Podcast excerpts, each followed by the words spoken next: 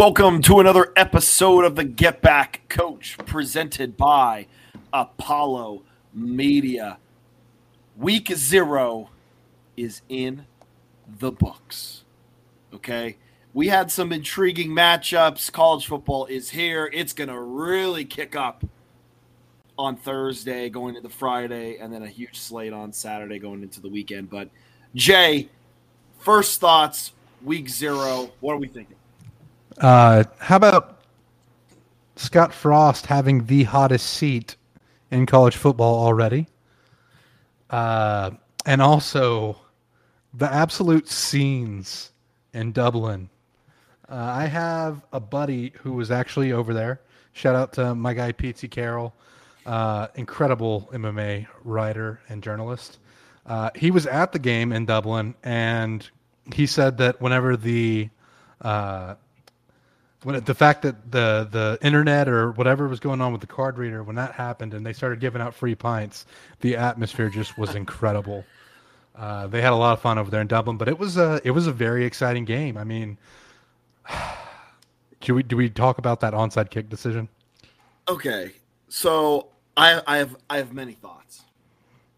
Okay, and Jay, I'm a guy that always says, you know, if it works, if it works, you look like a genius. If it doesn't work, then you know you look like the go- uh, the goat.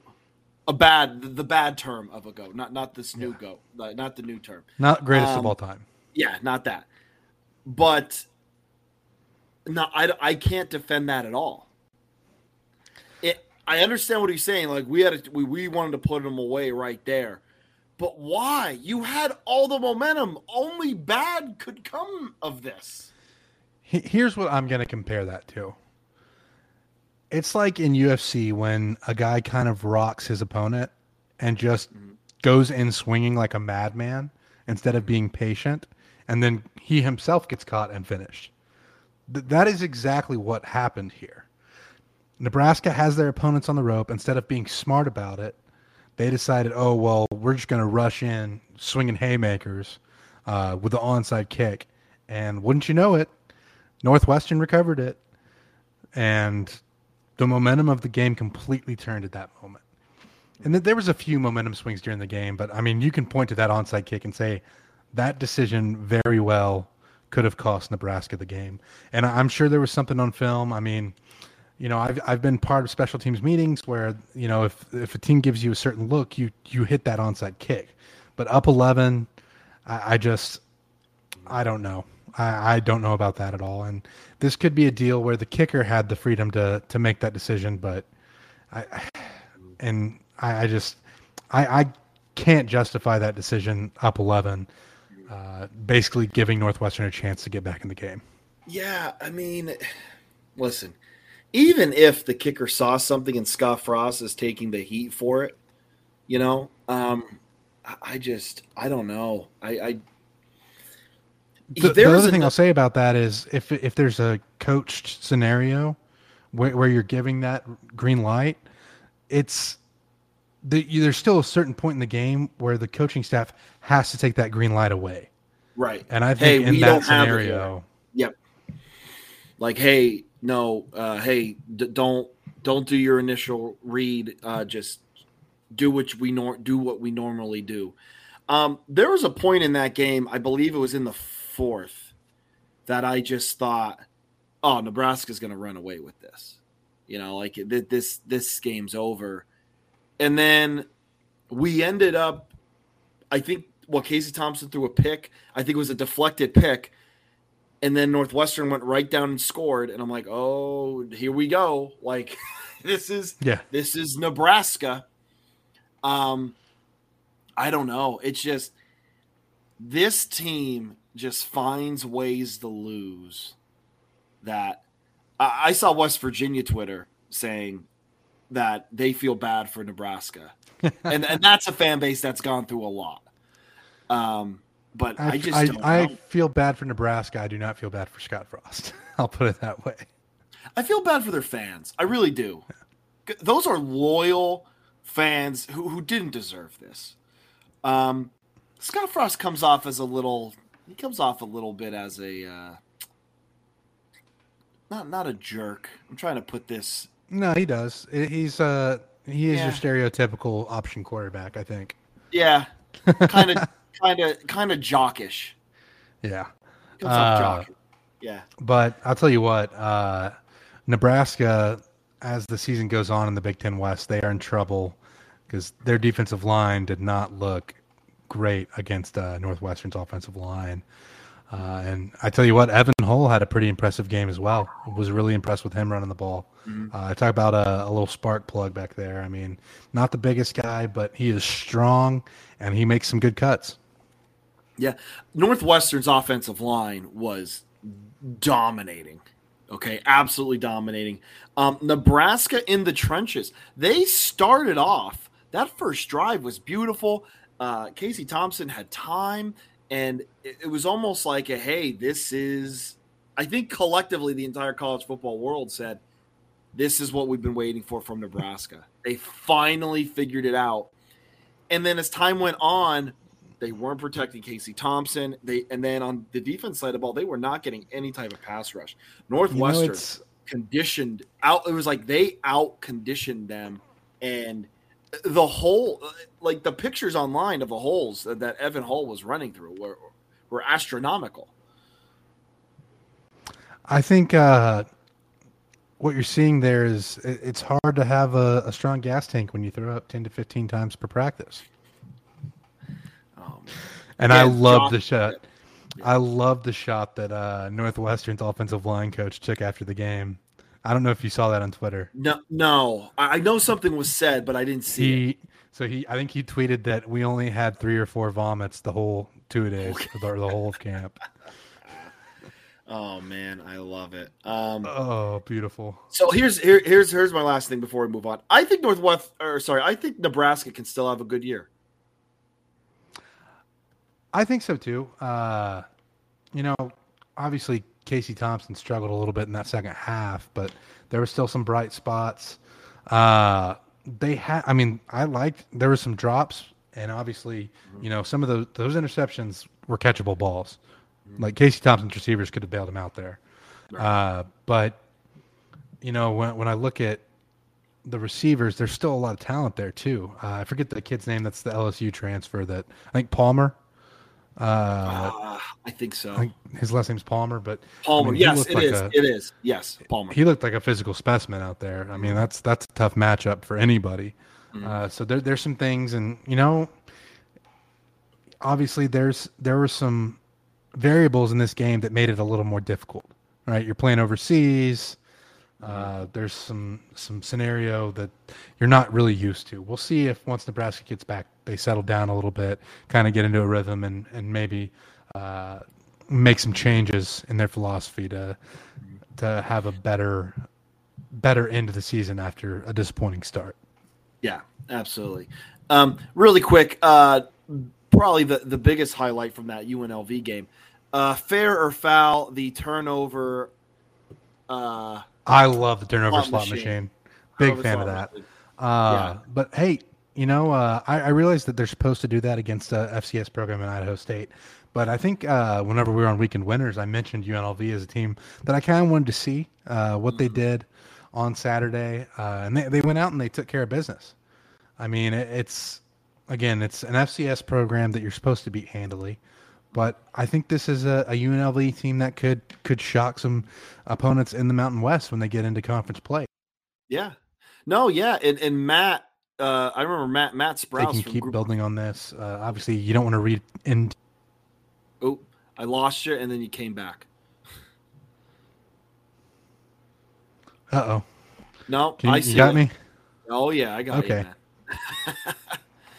You went. You, you went that, into the. Ma- you went. You went into the matrix for like a. Solid, I disappeared into the ether. Right. Uh, Anyway, continue. What, what, what were you saying? I uh, honestly, I was just saying that uh, UNLV is a team that I think could shock some people in the Mountain West later in conference play. Yeah, and you know what, Matt Sprouse, when we had him on from um, Group of Five Guys, uh, great podcast by the way. Um, he was saying UNLV is a team to kind of watch for the, these next uh, these next few years. You know, playing at the the Raiders um, the Raiders arena or stadium. Um, you, you, you know, I think it's going to be very easy to have to, to convince uh, 18, 19 year old kids to play football in, in Las Vegas. So, but that's, but yeah, UNLV, they're a team possibly on the rise. Yeah. Uh, the next game down on the list from zero week, UConn and Utah State. Uh, you know, for a second, I really thought UConn was back. and I, I'll tell you what, they played a much more physical brand of football than they have in the past mm-hmm. few years. Uh, yep. So, I mean, I wouldn't be surprised if if Jim Mora gets a couple wins for UConn this year. Yeah, yeah. Utah State is, is no slouch here. Okay, like okay, they had they had an eleven point. It's an eleven point loss for UConn, but like you said, they played like they had an identity. You know, they they played a, a tougher brand of football. I listen, it's a loss. There are no moral victories, but how bad it's been for UConn, that's a promising that that that is a very that is a silver lining in especially playing on the road at elevation. Yeah. Exactly. Again, Utah State, not the easiest place to play either. That's a, that's a sneaky tough place to play. Yeah. Um, uh, this is a game that I think both of us watched probably a decent amount. Um, Illinois, Wyoming. Um, Illinois, Bret Bielema, man. Um, listen, I know it's Wyoming, um, and I know Wyoming isn't what Wyoming was three, four years ago, but Tommy DeVito looked good. Chase Brown in that running attack. Illinois is going to be a tough matchup. Yeah, and I mean Chase Brown looked fantastic, and I mean yeah. it's what you expect from a, a Bielema team. Uh, they they ran the ball, they were really physical, and you know they took advantage of a Wyoming team that's kind of been plagued by the transfer bug. But uh, it was, I was in on Wyoming, so I was really impressed uh, by the performance Illinois had. Mm-hmm. No, absolutely. And again, I think that the Big Ten West is getting better. It really is. Northwestern looks like they're they're kind of hitting a stride. Illinois looks okay. And again, like we talked about with Jeff uh, Jeffrey the Greek, the West from top to bottom, there there's a lot more parity. The East in that Big Ten, you have you have your top three teams. The fourth team's very good and then you have Maryland, who's an enigma, and then there's a drop off with Rutgers and, and probably now Indiana. So yeah. there is a lot more parity in the West, where I feel like anyone can beat anybody.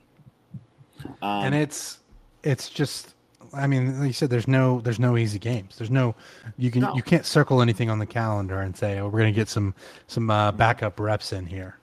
Right. No, and again, that's where you, in the Big Ten you play nine conference games. You play nine, okay, um, against teams that know you very well. So it's it, it is tough. It is tough. But no, I, I liked everything I saw from Illinois. Bret Bielema look every he's looking like a. I know they didn't make a bowl last year, but he it's really looking like they that it's going to be a, a, home run hire for that program. Yeah. Um, here's one uh, that I know you're a little disappointed in, Jay.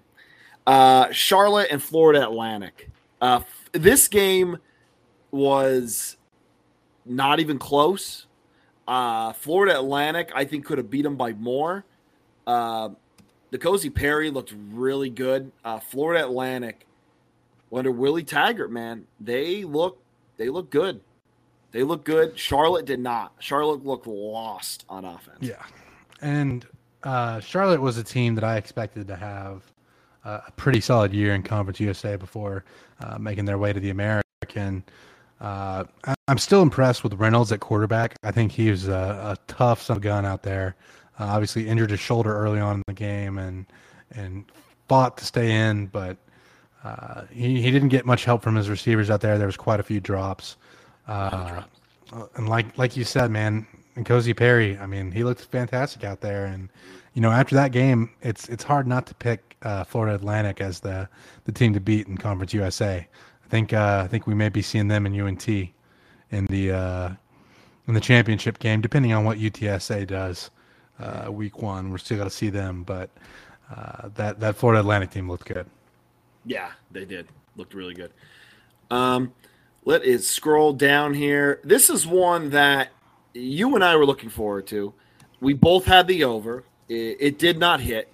Um, listen, I, I paid more attention early in this game. I had to kind of go back. Um, but UTEP and North Texas early in that football game, that was a good, hard hitting game.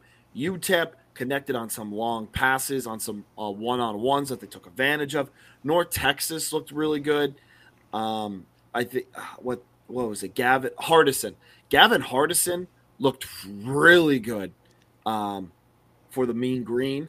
And then I flipped over to Hawaii Vanderbilt, and I go back, and North Texas just wiped the floor with them. I'm a little disappointed in the UTEP um, there from last night. Yeah, and I mean the Sun Bowl had a good good environment going into that game. Fans it were excited, did, didn't it? Uh, and it was. I mean, it, has got to be disappointing. Uh, obviously, you know the over not hitting was was not great for us personally, but you know, like you said, there was a good defensive battle, and, and UTEP got into the red zone early in the game, yep. but UNT really buckled down. Uh, and and kept them from advancing, and, and UTEP just wasn't able to finish drives, and that obviously came back to haunt them later in the game. Uh, North Texas missing four receivers uh, is something that we didn't realize. Obviously, I don't think we would have taken the over. Uh, had we known that, thanks for releasing that information early, UNT. but uh, no, I mean it, it, was it was a good performance for North Texas. Really built off that momentum uh, from the 2021 season there at the end, where they rattled off uh, a bunch of wins in a row. so I, I think there'll be a team to watch in Conference USA. Uh, obviously, you still have a few other programs in the West that'll make it a little tougher, uh, like UTSA that we mentioned. Mm-hmm. Uh, we'll, we'll, see what happens in that conference. Uh, I think it's a four horse race: North Texas, UTEP, or sorry, North Texas, UTSA, Florida Atlantic, and UAB. Uh, mm-hmm. But we'll see what happens and what, what plays out. But uh, I was impressed with Aune from uh, from North Texas. But like you said, man, Hardison from UTEP had some good throws too. So yeah. we'll see if maybe uh, UTEP's able to to finish some drives later in the season and and get a few more wins. No, absolutely, and it's like like you said, the Sun Belt was kind of popping. They had a good crowd there. I think there's some little bit. Uh, there was a little bit of optimism going in to this year. Um, but again, they left at least at least ten points on the board. You know, especially early, they could have had a ten, a 10 point lead um, right. And that can completely change the trajectory of a game. Exactly, you had a, a snap snap over the quarterback's head. Um, it's just not. And again, there, you know, that make again, it, it's very easy to go back and say, hey, these are the points they they could have had. You know, but you know, with 10 of the points, it, that, that game's 31 23. Yeah. You know, uh, so it's it, it, could could have been a, a, little bit of a different story, but I was very impressed with North Texas, no Florida Atlantic as well. Two teams in the Conference USA. You've been you've been kind of hyping the North Texas train, but um, those are two teams that kind of really impressed me there. Yeah, uh, a couple of FCS FBS matchups for the ACC you can't really draw too much from Florida State or, or North Carolina yeah, beating no. Duquesne and Florida A and M respectively. Although I will say, uh, Florida A and M was was kind of hanging with North Carolina late into that game. Early uh, sorry, until the that, until the fourth quarter. The the second quarter, um, North Carolina was only up seven, and I sat on the cow my couch. It was deep in the terror. It was deep with like a minute to go, and I said run the football. Get out. You're down seven, or sorry, you're only down seven. Be happy being down seven. Ran a looked like a smash route. Cornerback read it perfectly, got under the corner, picked off, and then North Carolina scores another touchdown right before right before halftime to kind of take the wind out of the sails. But yeah, Florida A and M, they had all this, all these distractions, all these guys ineligible um, couldn't play, and still kind of held their own with North Carolina. And then North Carolina, you know, just out Jimmy and Jodem at the end. Yep. Uh, another game that we had some action on uh, Nevada and New Mexico State. Uh, New Mexico State jumping out to an early two nothing lead. Two nothing. My my one of my favorite scores in all of college football. Uh, obviously for for defensive reasons. Uh, Nevada then rattled off 17 straight uh, to to kind of control the game from there. But uh, it was it was more of a fight out of New Mexico State, I think, than I anticipated. Uh, holding holding the Wolfpack scoreless in the first quarter is a, is a win for them in my mind. Yeah, you know, uh, and, and we spoke about this uh, when we were talking about Group Five. You know, um, Nevada lost a lot, lost their coach, lost guys to the portal. This is a year that I, I don't think a lot of people have any real expectations for Nevada. I still took the over four and a half. Um, and I, I did think New Mexico State did put up a fight, but I don't know if that's because New Mexico State is better or if Nevada is just bad. Um, I think the real test for Nevada is going to come next week um, when they play Texas State. Because I think Texas State is going to be a good, solid football team in the Sun Belt. Yeah, and that was again talking about the group of five guys, a team that they they really were in on. But uh, while we while we have Nevada in the Mountain West, you already mentioned this game. Let's head out to the islands and talk about uh, Vanderbilt, Hawaii, our, our oh last, my. our our final game of the of week zero. So, our friend Jay, or sorry, our friend Joe, who we do weekend winners with, um, which comes out every Saturday morning. Um, our friend, our good friend Joe, said he went on the FPI indicator. Now, Hawaii was a nine point underdog. He goes on the indicator and he says, Well, the indicator says Hawaii has a 73% chance to win. Now, if you roll back the tape, Jay, do you remember what I said? That scares the hell out of me. That scares the hell out of me because that makes me think everyone's putting money on Hawaii to cover and I said I have Hawaii, but that right there makes me want to put money on Vanderbilt. Now, opening drive, Hawaii scores, and I'm thinking, oh, I made some money. You know, okay, maybe I can breathe a little easy. Now, I'm an older person. I fell asleep at halftime. Hawaii's down 11. I was like, okay, well, we'll see what happens in the second half. I woke up and I saw Vanderbilt scored what, 63 points? Um, yep. Listen, Hawaii's not good. Okay, Timmy Chang. I- am interested to see how they do this, but man, I-, I listen. I don't think Vanderbilt's good, but I think Vanderbilt could upset someone this year. I think they could sneak up on someone. I mean, look, right quarterback for Vanderbilt is an explosive, you know, athlete, and I mean, you get somebody like that under center, and it can be uh, a little testy at times. But man, I just, you know, I was really expecting more out of Hawaii, uh, and it was it was a close game in the halftime. I mean, you're looking at it, it's 21-10. I mean, 11 points, it's still manageable. We saw Northwestern come down, come back from down 11, uh, but the 35 points in the third quarter unanswered. I mean, that's uh, you can't come back twice. from that yeah, I mean, scored. They scored twice. Um, you know, then then they had the fumble recovery. Um, but yeah, it was um, Vanderbilt again. I think Hawaii's not good. Okay, they're really not. They they're going through a lot. Todd Graham uh, you know, took a blowtorch to a, a lot of the progress. And I, I feel made. terrible for Hawaii about that. Yeah, it is kind of their mistake for deciding to hire Todd Graham in the first. Yeah, I, I, don't know how that man keeps getting jobs. But you know, Jay, you were right. That the Hawaii team came out with some fire. Um, you know, they're gonna fight. Hawaii's gonna fight for Timmy Chang. Um, they came out looking really good, and you know, I think Vanderbilt laid there was a couple blocks that were just devastating, like yeah. giant blocks that just got depleted guys. That but, 87 yard run that Mike Wright had with uh there was a depleter block. on that one. Yeah. That was Vandy, violent. I'm telling you, Vandy could upset somebody. I don't know if they're going to win any games in the SEC, but I think they're going to be close. I think I think this program, just by that win, has took a big step forward. I'll put it this way: I, I don't see them uh, scrapping and barely beating UConn at home this year. Yeah, no, absolutely not. But hey, you never know. UConn looked a lot better too. That's true. That's true. Very, very true. So let's get into the games that are going to be happening this week. Oh, before before we before we Oh. get in, I do have to have my one stat line that Oh, uh, yes. was mentioned on Twitter. Uh, so shout out to SB Nation uh, Vanderbilt. I believe. Uh, let me let me make sure I get the name of them right, uh, since I'm I'm using their tweet.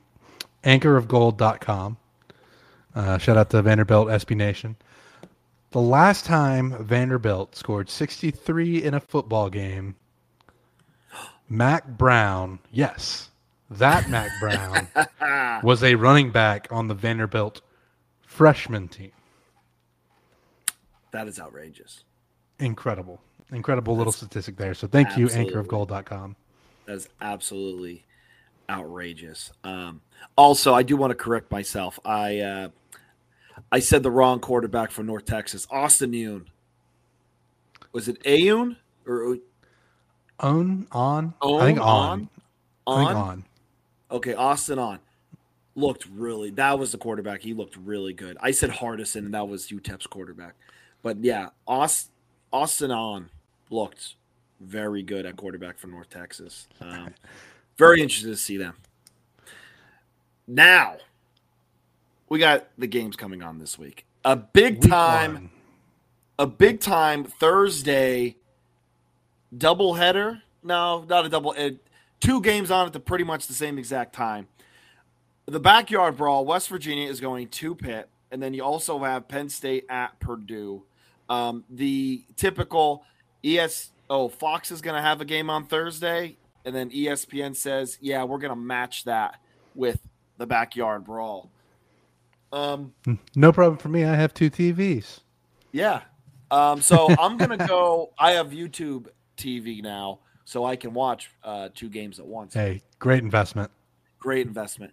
Um, okay, so let's talk about the backyard brawl first, since I think that that is the more the premier game on Thursday. Even though Pepperoni rolls versus pierogies. pepperoni rolls versus pierogies, the mountains versus the bridges, um, rivers versus coal. I was going to say steel versus coal, but Oh, steel. that. Yeah, that's a lot better. Steel versus coal. Absolutely. Yeah. Um, anyway, two teams that do not like each other, two fan bases that absolutely despise each other. Pitt thinks they're better than West Virginia. West Virginia hates Pitt because they're elitists. Um, listen, I think Pitt is going to win this football game. I hate it. I hate that I have to say it. West Virginia is a seven point underdog. I just think that West Virginia has too many too many new faces to start this early against uh, a Pitt offense that yeah loses their best receiver. They lose Kenny Pickett, great quarterback, but I just think that in the week one they're going to catch them. I don't think West Virginia is going to be the same. Like the West Virginia we're going to see on Thursday is not going to be the same West Virginia team we see later in the year, and I think for that reason, I think Pitt wins this one. uh, here- as I say that with the. West Virg- as I say that with a West Virginia hat on. Yeah, uh, I think those losses of, of Pickett and, and Addison are going to be huge for Pitt. Mm. Uh, I don't know what Desmond Howard was thinking having Texas A&M in his, his final playoff So four, let alone. But I mean, Pitt also in his final four is absolutely wild. Uh, I, I appreciate the vote of confidence for him on Texas A&M, but I don't I don't know what world Pitt is making the playoff in. They're not the Uh, fourth best team in the ACC. No, I think I think they're going to run into some problems in the ACC this year, but we'll, we'll get to that at some fourth. point. They might be the fourth best team in the ACC. They might. Uh, West, here, here's what the way I see this game going. It's going to be tight down to the wire. Uh, Pat Narduzzi is going to settle for field goals two times and have two two misses that cost them the game when he should have gone for it on fourth down. I'm predicting that right now. West Virginia wins because of Pat Narduzzi settling for field goals when he should have just gone for it. Man, I wish I'm that- speaking that into the universe. I wish that's the case. I really do. I really, truly do. No one deserves it more than Pat Narduzzi. Um, I know how you feel about him. Don't get me started. Okay.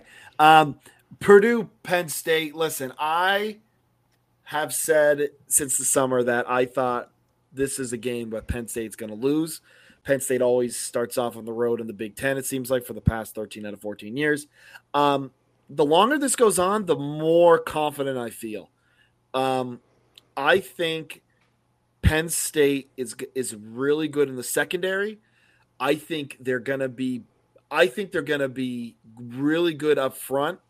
I think they have a great rotation and I think Purdue's defense with the loss of Karlaftis is not going to be as good as people think it is. And I think Penn State actually matches up better against Purdue than I originally thought. So I know the line is only, I think Penn State three and a half right now, uh, or uh, away favorites. Listen, Ross-Ade is going to be, that's going to be jumping. There's going to be a lot of people there. I think they got the blackout going on. Um, I do think Penn State gets away. I do believe Penn State walks away with this with a win. I think it's close all game, but I think Penn State um, scores late to go up double digits. This game terrifies me. I'm glad I'm not a Penn State fan. Uh, I, I will be staying away from this as far as betting action goes, but uh, I could see this playing out for either team.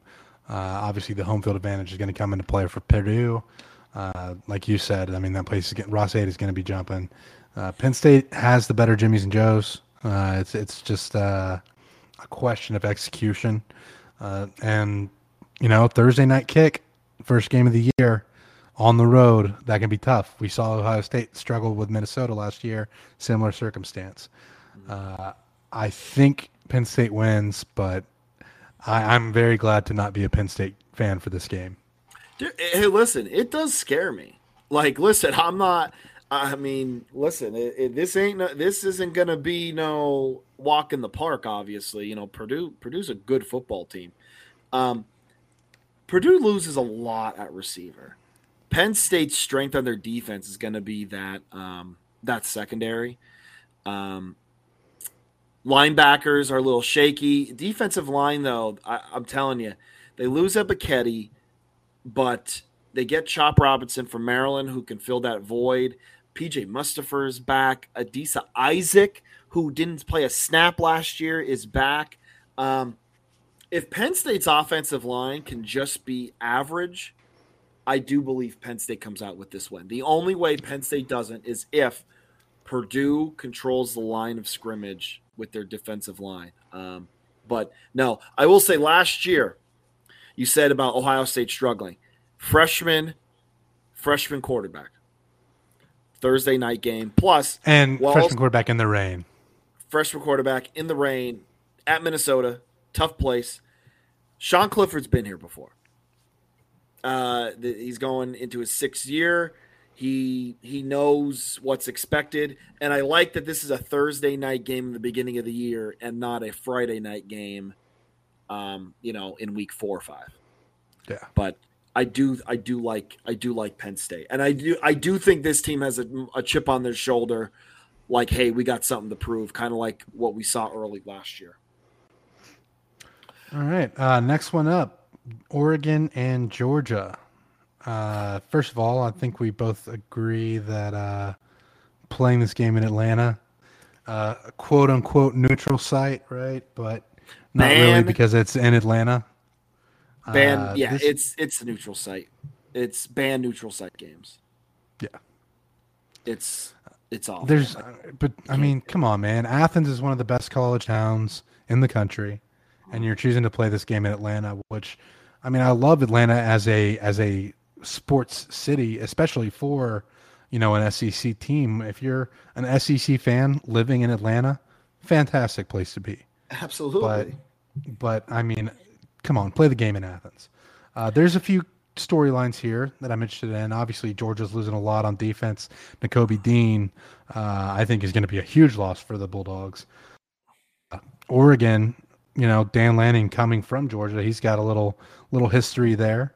Uh, so that, that's something that I kind of want to see play out. Uh, I just don't think Oregon has the uh, athletes to keep up with Georgia at this stage. I think uh, Georgia's going to win. Going to be a low scoring game, but I see the dogs on top. I just saw. I have to double check, and, and I, I, know I know you and I before we said we weren't going to get too much in the lines because that's what weekend winners is for.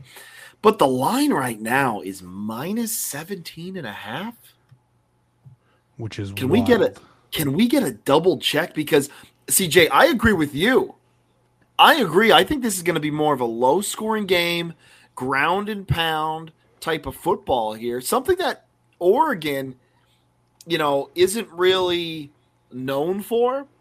And I think Oregon's a good team, but I got I got I got to double check this here. Um, let me see. Yeah, minus 17 Georgia. I I'm going to see where this line goes. Um, I do think Georgia wins this football game. But I think 17 and a half is a lot. It's a lot, which again makes me feel is, is Georgia that good? Is, is Georgia still that good where they can just blow out Oregon? I don't know. It's uh interesting to say the least. Uh. I just I don't see Oregon having the horses, but I mean they pulled a huge upset last year against Ohio State, so they did. Who knows? Who knows? They did. Um, all right, next game a game that's kind of been thrown to the side a little bit. Okay, these are um, uh, a Power Five versus an Group of Five, probably the best Group of Five. Uh, Cincinnati at Arkansas. Soon to be Power Five. Right? Soon to be Power Five. Again, this is at Fayetteville, Arkansas, where it should be. Okay. Um, I w- by the way, I would love a home and home here. Is Arkansas going to Nippert? I think they are. Let me double check that here. Double check that. I um, know that Arkansas does have to go to, to Provo later this year, so that'll be that's yeah, that's tough. That's that'll tough. be tough. I had Arkansas, but, uh, I have Arkansas winning that game, but that's tough. Um, listen, I think Arkansas wins this football game. I think Arkansas does it in I don't want to say dominant fashion, but I think this is a little bit of a. I think this could be something good for Cincinnati. Okay. I think this is a game that Arkansas wins that kind of smacks Cincinnati back to earth and says, "You guys, you know, we're we're we not may not be as good as we think we are, and we got to put our nose back to the grindstone and we got to, you know, take care of business because it's not going to be just given to us. We're not going to just waltz through um, the American Conference." Um, KJ Jefferson, man, I think KJ Jefferson is one of the best quarterbacks in the country runs like an absolute horse. Um, this team's this Arkansas team the Sam Pittman, that, that, that, it's got some grit to it. I like Arkansas over Cincy, and I'm not saying Cincy's bad. I think I just think Arkansas Arkansas is going to catch him. Yeah, and uh, so this isn't a home and home. Unfortunately, Arkansas does not go to Nippert, uh, which I think that's going to change once Cincinnati goes to the Big Twelve. Yeah. Uh, they're not going to get these one-off visiting games. But uh, mm. you know, Cincinnati loses a lot. I mean, fantastic year for them last year, making the playoff, uh, proving a lot of data wrong. I mean, I I think they hung with with Alabama better than a lot of teams in that position would have, yeah. if we're being honest. But uh, Arkansas, like you said, a gritty team. KJ Jefferson, he reminds me a little bit of Vince Young uh, back in the day. Really? Uh, okay. Yeah, just just the running style, uh, the the more physical uh, the more physical running style from a quarterback.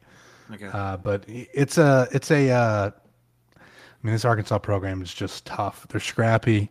Uh, on defense, a lot of times they're undersized, but they just play with such ferocity. It's it's a real pleasure to watch them. They they attack offensive lines, and that's something that Cincinnati probably uh, is going to have to to be really prepared for if they're going to keep up in this game. So we'll see. Uh, but being in Fayetteville, uh, the Hog fans are going to be they're going to be Woo Pig suing a lot. Uh, there's a lot of momentum behind this program now. Fayetteville's not going to be a fun place to play anymore.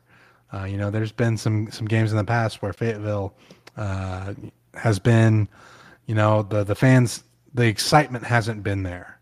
But now uh, you're going to Razorback Stadium. There's some hype behind the program. That place is going to be loud.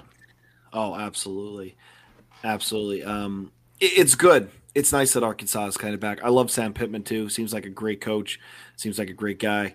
Um, this is a this is a team that if they can keep punt, putting out eight, nine wins a year, it's going to make all the difference for that program, and that those fans will keep showing up too. Yeah, I think this is your big game. This next This- one. This is easily my favorite uh, group of five non conference game of the year. Uh, and that's Houston at UTSA. It's a massive, massive uh, matchup for both of these programs. Obviously, UTSA is kind of the new blood in the uh, the group of five uh, football schools in Texas. They haven't been around for that long, but Jeff Traylor's doing some great things. Former Texas high school football coach, really rallying the city of San Antonio around him, uh, and and that's a city that's been thirsty for football. So I think they're uh, flocking to that game, uh, flocking to that stadium, to the Alamo Dome. Uh, in droves, and you know it's a, a huge matchup to start the year. You got a Houston team that I think is likely to be the the best group of five team in the country this year. Is is my prediction. Uh, I think Houston has the best chance of playing spoiler. Uh, we'll find out pretty quick what they have uh, against a tough UTSA team. The line here, Houston minus four, shows you what uh, Vegas thinks of UTSA.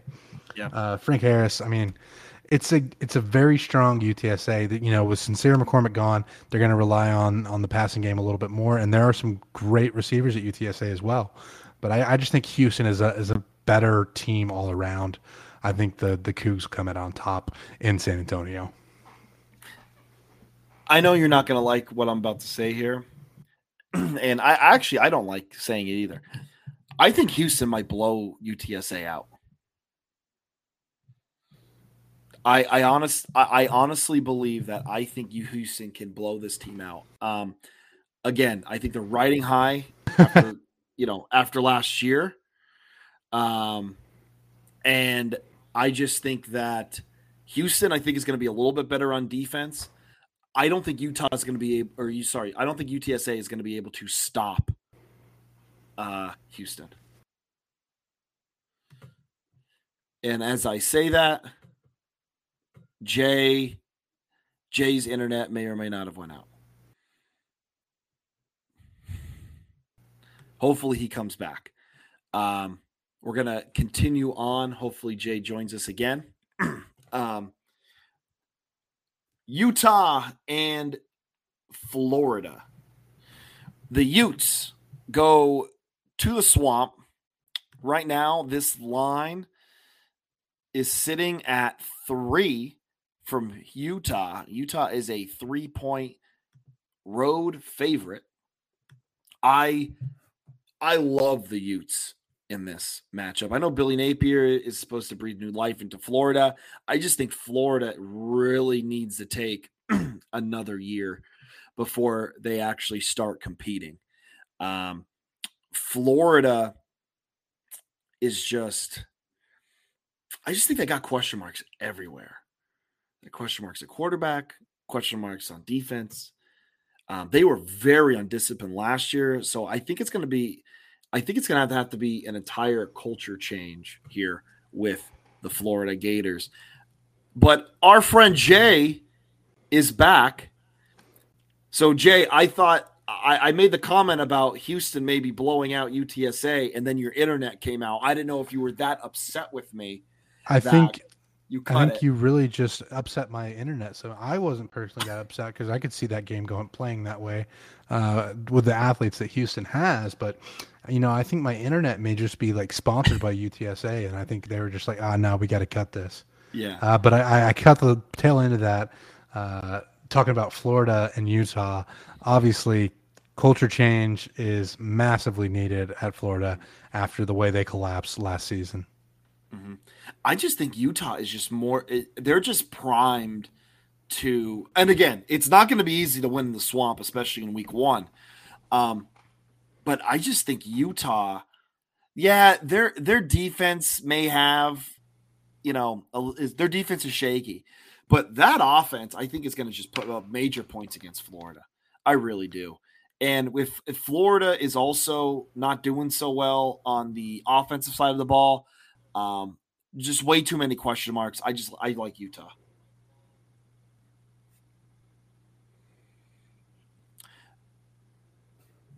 And we may have lost Jay again. This is Yep, and Jay's gone again. Uh well, hopefully he he picks back up uh for our next matchup that we'll be going over. And that's the big one here. Um, Notre Dame and Ohio State. Notre Dame is going to Columbus. Ticket prices in the 250 range for this matchup. Uh, two blue blood programs going against each other. Um, Ohio State is currently a 17 and a half point favorite here. Ohio State, 17 and a half point favorites at the horseshoe. Two blue blood programs going against each other. Um, I, I don't I don't like Notre Dame's chances, but I also feel like this is going to be a close game. I don't know. I, I don't. If you're going to bet on this, I, I advise not betting on this football game. I uh, I actually think Ohio State's going to blow them out. I think the the talent wow. on offense is just too much for Notre Dame. Uh, and I'm also trying to speak as fast as I can before my internet goes out again. So if you'll excuse me, uh, I'm I'm apologize for the technical issues that I happen to be having right now. Uh, but Notre Dame obviously uh, is is expected to be a near contender for the playoff. I think what are they ranked? Number five going in. Five. But yeah. with 17 and a half, I mean they're playing at at Ohio Stadium in Columbus. I just I think Ohio State has too many weapons. I just don't think Notre Dame has the horses to keep up. There's no Kyle Hamilton back there playing center field for Notre Dame this year. Yeah. Uh, do you want to make a comment about Utah, Florida? Uh, I have the Utes. I have the Utes in the playoffs. So yeah, that that's shows you how how high I am on that team. It'll be tough. It'll be tough to go on the road and win in Gainesville. The Swamp is is a place where a lot of teams' dreams go to die. Uh, so, you know, it, it's going to be it's going to be a good contest. I just uh, I think Utah comes out on top. No, definitely. Uh, I think Florida just has way too many question marks on their team, and Utah is just they they have a lot more answers. Um, they have a lot more. They they have um, they have enough people where they know where they fit in, more of an identity. Um, no, I I don't know. I just feel like I, I listen. I had Ohio State win the whole thing, but I just feel like first game of the year, Notre Dame. I think this game is going to be a little bit closer, but I do agree. I think Ohio State is just. I think Ohio State is going to be too good. Um, now, Sunday night college football. Florida State at LSU. This game's playing at New Orleans. Um, again, hate it. Tiger Stadium it, I uh, I hate uh, ban. I, I, I'm gonna say it until it stops. Ban neutral site games. Every college football fan loves loves when the games are on campus. Hates when they're in these soulless money making stadiums.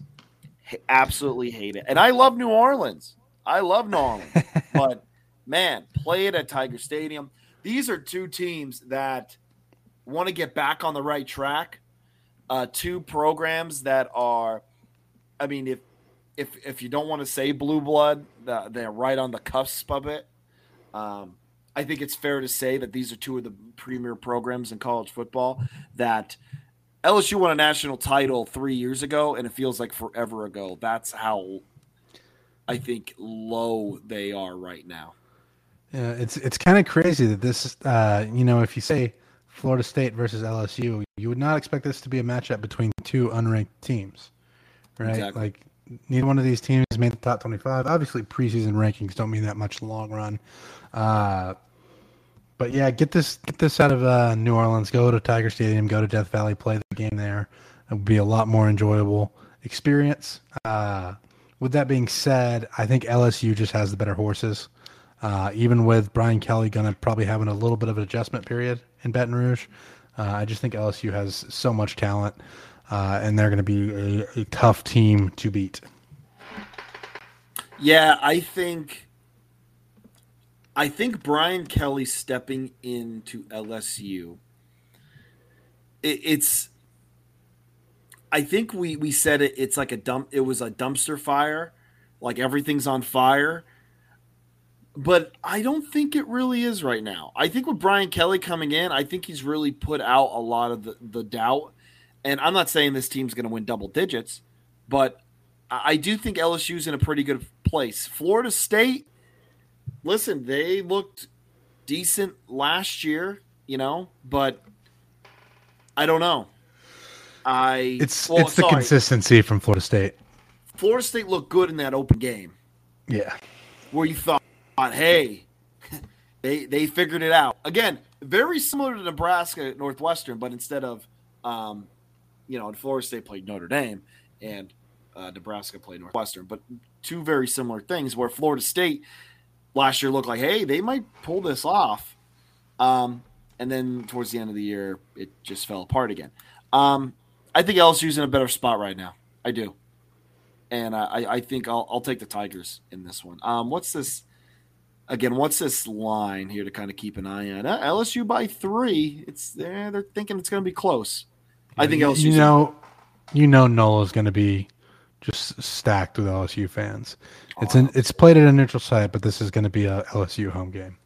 Oh, absolutely. Um, Jay, any other games that you could see that are a little bit um, that you think are worthy of maybe a sneaky good game to kind of catch? Uh, I mean, for me personally, you know, I have to watch the Texas A&M Sam Houston game, just being a Texas A&M guy. Uh, but Sam Houston is, you know, perennially one of the better FCS, FCS programs. They they are always up there in the playoffs. So, you know, I, I have a feeling that that could be a sloppy first half that a lot of A&M fans are upset about. Uh, for a game that could actually be a good game that I'm looking at, East Carolina, NC State. Yeah. Uh, I think East Carolina is going to be a surprising team uh, in the uh, in the American Conference. Uh, NC State is obviously a team that a lot of people have pegged to to compete for the ACC title this year. Uh, this game is played in Greenville, in, uh, in I know at ECU, so it could get a little bit interesting there. I think that's something to keep an eye on. other than that, uh, I have my eye on Colorado State, not because I think they're going to beat Michigan, but just because I want to see what that team does this year. Yep. Uh, but you know, going up and down the uh, the ranks of the games, I think the ones that we covered are, are pretty much the the ones that are going to be worth watching, other than that uh, that that NC State East Carolina game that I mentioned. Yeah, NC State East Carolina again in Greenville. Those fans are pretty hostile. When when that when that stadium fills. Um, that's a that's a tough environment to play in. Uh, those fans really get after it. Big time party school, East Carolina. Oh, you know, you know? Uh, one other uh, game in the state that I forgot to mention: uh, Appalachian State, North Carolina. I think yes. that could be a, a fun matchup. I, I think App, I think Appalachian State's going to beat them. I really do.